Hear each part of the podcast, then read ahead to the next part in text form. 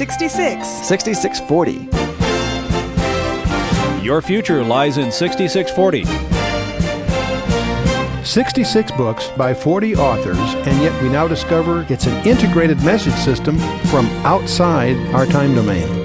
Welcome to 6640, the ministry outreach of Koinonia House and Koinonia Institute.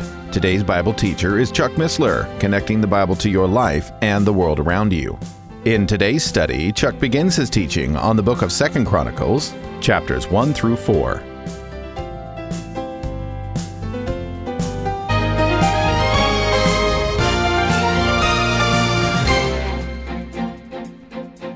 Well, we now begin Second Chronicles. And we'll start with the first four chapters. The first nine chapters deal with the reign of Solomon. And uh, again, just by way of uh, review, the words for what was originally one book in the minds of many scholars, the Book of Chronicles, or the words concerning the days is what the Hebrew uh, label applies, or it's really a, in the Septuagint they looked at as a supplement to First and Second Kings. And uh, First and Second Kings being the political record, First and Chronicles the religious record. But Chronicles, First and Chronicles, have 20 whole chapters of new material and 24 parts of other chapters that are occupied with matter that was not found anywhere else. So they take the form of a history. David and Judah are the focal points, and obviously, when I say David, the dynasty of David. Um, Ezra, Nehemiah, and Chronicles were all apparently written together, somewhat in the same style. It's also clear that a very substantial library was available to the chronicler, whether it was an individual, most, most scholars assume it was Ezra himself, or a team working for him, but in any case, um, they have many public documents available to them letters to and from Cyrus, to and from Artaxerxes, Darius, and also Artaxerxes Longimanus, of course. And so, uh, and the monarchy, of course, is uh, in our timeline of learning the Bible in 24 hours. You may remember how we broke that down from Saul, David, Solomon. Then it, after Solomon's death, it, the civil war it splits into two kingdoms: southern kingdom, which we call the house of Judah, the northern kingdom, the house of Israel, and uh, which goes from bad to worse and eventually gets obliterated by the Assyrians. But uh, Judah goes into captivity with the promise by God it would be for 70 years and that they would return. And indeed, to the very day, they did. But uh, First and Second Samuel uh, is paralleled uh, all the way through the end of David, but then First Kings um, picks it up from Solomon on, and First and Second Kings is pretty much uh, equivalent to Second Chronicles. So, as we read through Second Chronicles, you may want to just follow your way through First Kings. One will fill in what the other misses. And uh, as you recall, first, and, first we dragged through the genealogies uh, and the organization of David in uh, in uh, First Chronicles. But now we have the reign of Solomon in nine chapters, and then the, sub, the subsequent kings of the Davidic dynasty um, from chapters 10 through 36. But the first nine are the reign of Solomon. That's, of course, which we are beginning tonight. But before we do, let's get a little perspective of Solomon. Um, his name by Nathan the prophet was Jedediah, and uh, that uh, beloved of the Lord is what it means, and that's 2 Samuel 12. Um, his, his royal name, his kingly name is Shalomoth, the, the, as we say, uh, Solomon. He had a private name, an intimate name with his mother, Bathsheba, called Lemuel. And it's interesting in Proverbs 31, it's written by her. She saw in young uh, Solomon some of the characteristics that made her nervous, characteristics of David, chasing after women and what have you. So she counseled him. And it's unfortunate that he didn't, she, that he didn't really follow her counsel in Proverbs 31. But uh, Solomon also wrote under pen names. He called himself the Qoheleth, the preacher. That was his label he adopted for Ecclesiastes. What many people miss is in Proverbs 30, he called himself the Agur, the collector, collector of riddles. And that's, he gives a messianic uh, uh, riddle that most people miss because they don't translate the Hebrew properly. But anyway, um, Solomon was David's second son by Bathsheba, or the first surviving son of Bathsheba. It was the first after their legal marriage in 2 Samuel 12. He, Solomon was probably born about 1035 BC, to give you a frame of reference here. He succeeded his father on the throne. Probably he was 16 to 18 years old by some scholastic reckoning. And uh, he, took, he was put on the throne before his father's death because of a plot that was afoot. Nathan and Bathsheba were concerned because of the rebellion that was begun by Adonijah. And so they encouraged and precipitated David to nail that down quickly. Adonijah was the fourth son of David, and after the death of his older brothers, Amnon and Absalom, he became the heir apparent to the throne, it would seem. But Solomon, a younger brother, was preferred to him. So when his father was dying, he caused himself to be proclaimed as king prematurely. Big mistake. Nathan and Bathsheba induced David to give orders that Solomon should at once be proclaimed and admitted to the throne, which they do. He, uh, David takes his own mule and, and, and establishes public uh, testimony that Solomon's the one. Adonijah realizes he's blown it. He fled and took refuge at the altar and received a pardon for his conduct from Solomon on the condition that he showed himself a worthy man. He should have quit while he was ahead. He made a second attempt to gain the throne, but was seized and put to death. And he probably would have been pardoned even then, except Solomon had eyes on Abishag, um, that um, was his father's um, concubine, that uh, had caught Solomon's eye. And the relationship between Solomon and Abishag is at least what some people believe is uh, uh, emblazoned in the Song of Songs. But that's again another story. Solomon spared the rest of the brothers who had joined Adonijah, so he probably would have spared Adonijah too, except for the Abishag factor. Abiathar was banished to Anathoth for treason, thus fulfilling an old curse for Eli, on Eli. Joab the murderer was put to death. That's what David whispered in Solomon's ears when he gave him the kingship. You got to deal with Joab. Joab was his you know, Secretary of Defense, so to speak, is his, his, Secretary of War or whatever. But uh, but he was uh, he. Uh, David told him to take care of it. Shimei fell by breaking his own engagement to oath. Solomon's reverent dutifulness to his mother, amid all his other problems, appears in the narrative. You can go through carefully, all the way through, that Solomon looked out for his mother. Now, before his death, of course, David gave parting instructions. And as soon as he had settled himself and arranged his affairs, he entered into an allegiance, excuse me, an alliance with uh, Egypt by marrying the daughter of Pharaoh. And uh, he favors her, has her in a part of it. The, when he builds his palace, he builds a fourth of it is for her. And that's the last you ever hear of her, interestingly enough.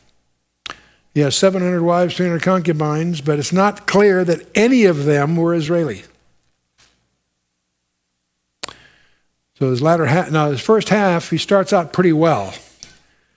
But the last half of his reign is clouded by idolatries. He got involved with all these women for political reasons, but these women were, he, were pagan. And what initially was just his tolerance to allow them to do their thing gradually becomes, it, it, it causes him to gradually get entangled with them and causes him to become, in effect, apostate. 700 wives, can you imagine? 300 concubines. Solomon took seven years to build the temple. That's well understood. What, what many people miss is that he took four years before he began. After being enthroned and that incredible speech by his father David, you'd think that he would have jumped right in and got it done. It took four years before he picks up on it. After spending seven years to build the temple, and we're going to talk a lot about that in the coming chapters, he, took, he spent 13 years building his royal palace. And let me tell you, that is wild. We'll you, it was 100 cubits long. Cubits about a foot and a half, we assume. Uh, you know, it's, it's, half as long as a football field. 50 broad, 30 high. The lofty roof was uh, supported by 45 cedar pillars. So the hall was like a forest of cedar wood. So it's sometimes called the House of the Forest of Lebanon. That was a title that, that uh, scholars use. In front of this house, was the porch of the pillars. In front of that again was the hall of judgment or his throne room. And there's a fourth part of the whole thing that was set apart as the residence of the daughter of Pharaoh, the queen consort. And we don't read anything else about her. Uh, so far, I haven't found, I've been canvassing all kinds of sources, haven't found anything meaningful on her. He wrote 3,000 proverbs and 1,005 songs. Uh, there's a famous incident where the Queen of Sheba, that's an Arabian queen from the south, had heard about him and couldn't believe it. And uh, she, uh, this secluded Arabian queen, um, despite the risks and the danger of travel in those days, put forth the energy to visit because she couldn't believe what she'd heard. And when she finally sees it, she's totally undone, because the half of it wasn't told me. And uh, there is some, some scholars believe there was a marriage before she returns to Arabia. Another side of Solomon you generally don't get into, but I'll mention just in passing. We'll talk about some of this when we wrap up Solomon later. But uh, everything about Solomon is in sixes six steps to his throne, uh, six of this and six of that. Uh, you'll find sixes all through, which, if you're a, a myst- if you look at it in a mystical sense, and the sod level, there's four levels of interpretation in the Hebrew. The fourth one, much can be made of this. His annual salary was 666 talents of gold, which is a huge salary but it's mentioned twice that it's 666, which is, uh, it was, to some, that's, that's sometimes called in the Hebrew a remez, a hint of something deeper.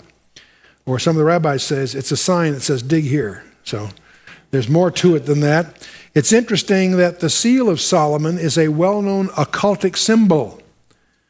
It gets adopted in the 14th century AD, and they called it the shield of David. And the official symbol of the government of Israel is the shield, the Magen David, the shield of David.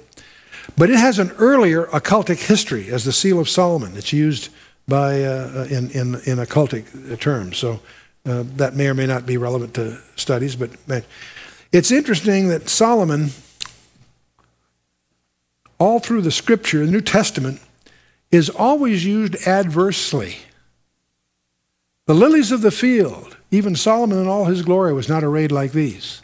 In other words, it's always used as a standard that ain't quite there. And so if you're, if you're a mystic and you're looking at this, it, it, there may be far more lying beneath the surface than is typically gotten into. Well, let's just jump in now with this sort of broad perspective. Second Chronicles chapter 1. Solomon now takes over. Sol- and Solomon, the son of David, was strengthened in his kingdom. And The Lord of God was with him and magnified him exceedingly. Boy, what a great start. But the name of the game for all of us, not just Solomon, finishing well, is the name of the game. Not how you start, but how you finish. Then Solomon spake unto all Israel, and to the captains of the thousands, and of the hundreds, and of the judges, and to every governor in all Israel, the chief of the fathers. So Solomon and all the congregation with him went to the high place that was at Gibeon. Remember, the Ark of the Covenant was still at Gibeon. For there was the tabernacle of the congregation of God, which Moses, the servant of the Lord, had made in the wilderness. That's where it still stands. And, but the ark of God had David brought up from Kiriath uh, Jearim to the place which David had prepared for it, for he had pitched a tent for it at Jerusalem. Now, Solomon and uh, the leaders make a pilgrimage to the tabernacle to offer sacrifices there. That's where the brazen altar was. The altar was made by um, Bezalel, and that's mentioned in Exodus 31, under Moses' direction. This is the same altar that's still there in bronze, still located there. Uh, the ark itself was in Jerusalem, where it had been brought from Kiriath Jearim by David, and uh, that's we, we, we looked at that back in uh, First, First Chronicles uh, 15. But they're up at um, up there at the brazen altar that uh, Bezalel, the son of Uri, the son of Hur, had made, he put before the tabernacle of the Lord, and Solomon and the congregation sought unto it. And Solomon went up thither to the brazen altar before the Lord, which was at the tabernacle of the congregation, and offered a thousand burnt offerings on it. A thousand bullocks. Think about it. Just the, the logistics of doing that is a non trivial episode.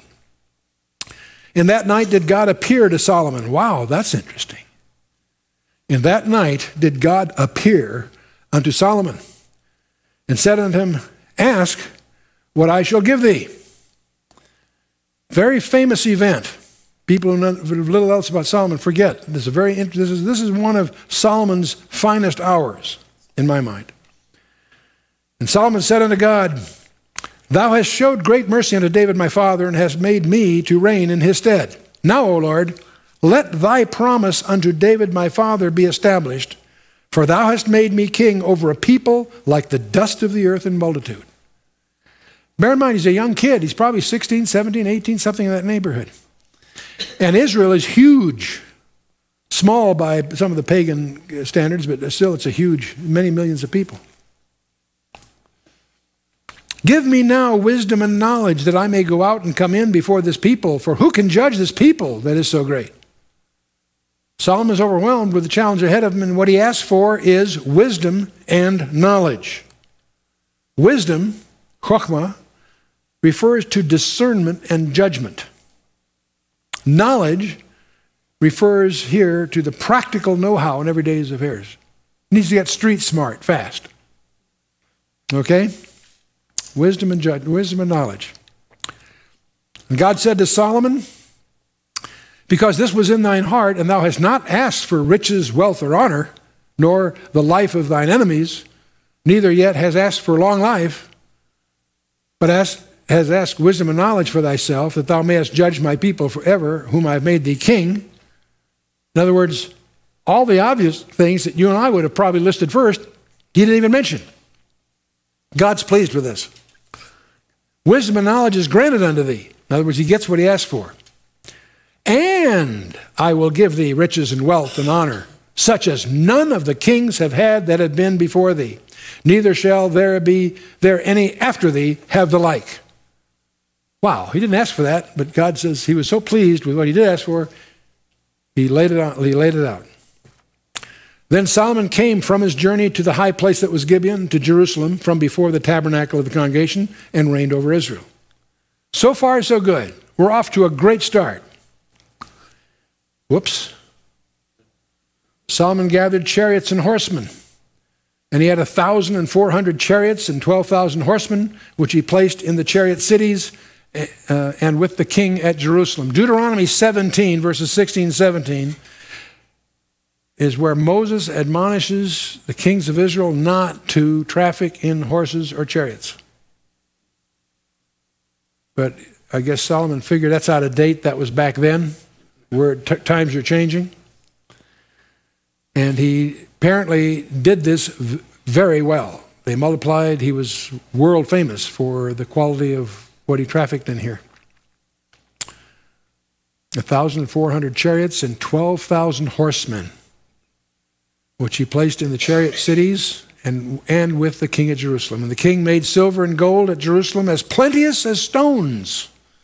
And cedar trees made he as the sycamore trees that are in the vale for abundance. Solomon had horses brought out of Egypt and linen yarn, and the king's merchants received the linen yarn at a price. And they fetched up and brought forth out of Egypt a chariot for 600 shekels of silver and a horse for 150. And so he and so brought they out horses of all the kings of the Hittites and for the kings of Syria by their means. One of the major cities that's a centroid of all this commerce with horses and chariots is Megiddo. The Tel Megiddo is about 20 layers deep of different layers through history. But it also is, is was apparently one of the several major um, commercial centers for Solomon. And uh, so uh, we move on to chapter 2. And Solomon determined to build a house for the name of the Lord and a house for his kingdom. Solomon told out three score and ten thousand men. Three score, score is 20, so that's 60 and 10, 70,000. And Solomon uh, uh, uh, um, sold out three score and ten men, a thousand men to bear burdens, and four score, in other words, 80,000, to hew in the mountain and 3,600 to oversee them. And Solomon sent to Hiram the king of Tyre, saying, As thou didst deal with David my father, and didst send him cedars to build him a house to dwell in, even so deal with me. Hiram the king of Tyre, a key guy, a very close friend of David's, and he also becomes a very close friend of Solomon, and they become partners in worldwide commerce.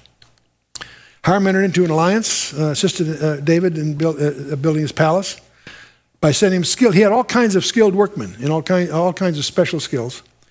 Uh, not just the, not just, but he also was a major source of the lumber, cedar trees and, and fir trees. So after the death of David, it was not surprising that he entered into a favorable relationship with Solomon and assisted him in building the temple. So that's all very straightforward. But he also ends up partnering. Solomon had a, a seaport down in Ezion Geber, down at the, uh, uh, uh, at the Gulf of Aqaba. And uh, uh, they, that gave Hiram, king of Tyre, access to a whole, another whole avenue of trade. Verse 4 of 2 Chronicles 2 Behold, I build a house to the name of the Lord my God, to dedicate it to him and to burn before him sweet incense, and for the continual showbread, and for the burnt offerings morning and evening, on the Sabbaths, and on the new moons, and on the solemn feasts of the Lord our God. This is an ordinance forever to Israel. That ordinance will be kept in the millennium. The only time the temple in the millennium is open is on Shabbat and the new moons.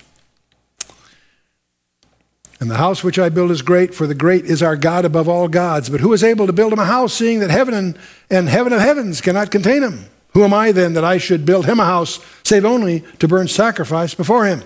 Send me now, therefore, a man cunning to work in gold, and in silver, and in brass, and in iron, and in purple, and in crimson, and blue, that can skill to grave with cunning men that are with me in Judah and in Jerusalem, whom David my father did provide. Send me also cedar trees, fir trees, and algum trees out of Lebanon, for I know that thy servants can skill to cut timber in Lebanon, and behold, my servant shall be with thy servants, even to prepare me timber in abundance, for the house which I'm about to build shall be wonderfully great. And behold, I will give to thy servants, the hewers that cut timber, 20,000 measures of beaten wheat, and 20,000 measures of barley, and 20,000 baths of wine, and 20,000 baths of oil. Then Hiram the king of Tyre answered in writing, which he sent to Solomon, Because the Lord hath loved his people, he hath made thee king over them. Hiram said, Moreover, blessed be the Lord God of Israel that made heaven and earth, who hath given to David the king a wise son, endued with prudence and understanding, that he might build a house for the Lord and a house for his kingdom. And now I have sent a cunning man, endued with understanding of Hiram, my father's. Is the son of a woman to be uh, of the daughters of Dan, and his father was a man of Tyre, skillful to work in gold and in silver and brass and iron and stone and timber and purple and blue and fine linen and crimson, and also to grave any manner of graving, and to find out every device which shall be put to him with the, thy cunning men and with the cunning men of my lord David thy father. Now, this guy that was sent is uh, Huram Abi. Uh, a, he's a half Israelite. Uh, his mother was from the tribe of Dan. Yet, according to 1 Kings 7, verse 14, it says the mother was a widow from the tribe of Naphtali. Now, if you compare these two, some, what I've spared you, by the way, going through all these lists, the commentators are full of trying to reconcile what appear to be discrepancies, with names spelled a little differently and all this. we didn't waste any time on that. But here's an example of something I wanted to highlight. Uh, there's apparently a discrepancy between 1 Kings 7 and here where on the one hand is this, as the mother of this, this specialist that, that Hiram sent down, has a name similar to his in a sense, um, is from the tribe of Dan or Naphtali. And this, I think, is a warning flag to all of us. Because, it, you see, his mother was from the tribe of Dan, we know that. But in 1 Kings 7, it says she was from the tribe of Naphtali, but Naphtali is being used as a geographic reference. You follow me? And there's a lot of confusion, and a lot of this is going to come up later in the book of Chronicles. When you speak of someone that comes from a region, Ephraim or something, you generally mean the geography of the tribal area as was allocated under Joshua. Don't presume that those tribal um, identities were preserved, they commingled. Okay? Um, if I say to you that uh, uh, you know, I'm, I, I, came from California, that you, you understand that to be a geographic reference. But if the word California was also the name of the tribe that originally inherited, you wouldn't be sure if I, was I ethnically derived from that tribe or did I just come from that geography. All the names of the 12 tribes, Benjamin, Simeon, Naphtali, Ephraim, are geographic areas that were assigned to those tribes originally. There are no 10 lost tribes. There are a lot of people who lived in a lot of those places that are lost for a lot of reasons. And we'll get into that. because we know there were two tribes in the south, Benjamin and Judah. But all the Levites, because they went into idolatry, the ones that were faithful, went south. So in the south, you've got those, you've got at least three. You've got Judah, Benjamin, and Levi. So if you've got, you don't have 10 lost tribes, you might have nine. But it's not that simple. And I, I will get into all that later. Just be alert to the fact that there is an ambiguity that you want to be alert to. When someone says they're from, uh, they're from Dan, does that mean they're of the tribe of Dan or they come from the region that is associated with Dan? There's a big difference. Okay, let's move on. Now, therefore, the uh, wheat, the barley, the oil, the wine, which my Lord hath spoken of him, let him send unto his servants. And we will cut the wood out of Lebanon as much as thou shalt need, and we will bring it to thee in floats by sea to Joppa, and thou shalt carry it up to Jerusalem. And Solomon numbered all the strangers that were in the land of Israel after the numbering wherewith David his father numbered them, and they were found 150,000 and 3,600. And, uh, and he set threescore and ten thousand of them to be bearers of burdens, and fourscore thousand to be hewers in the mountain, and 3,600 overseers set the people at work.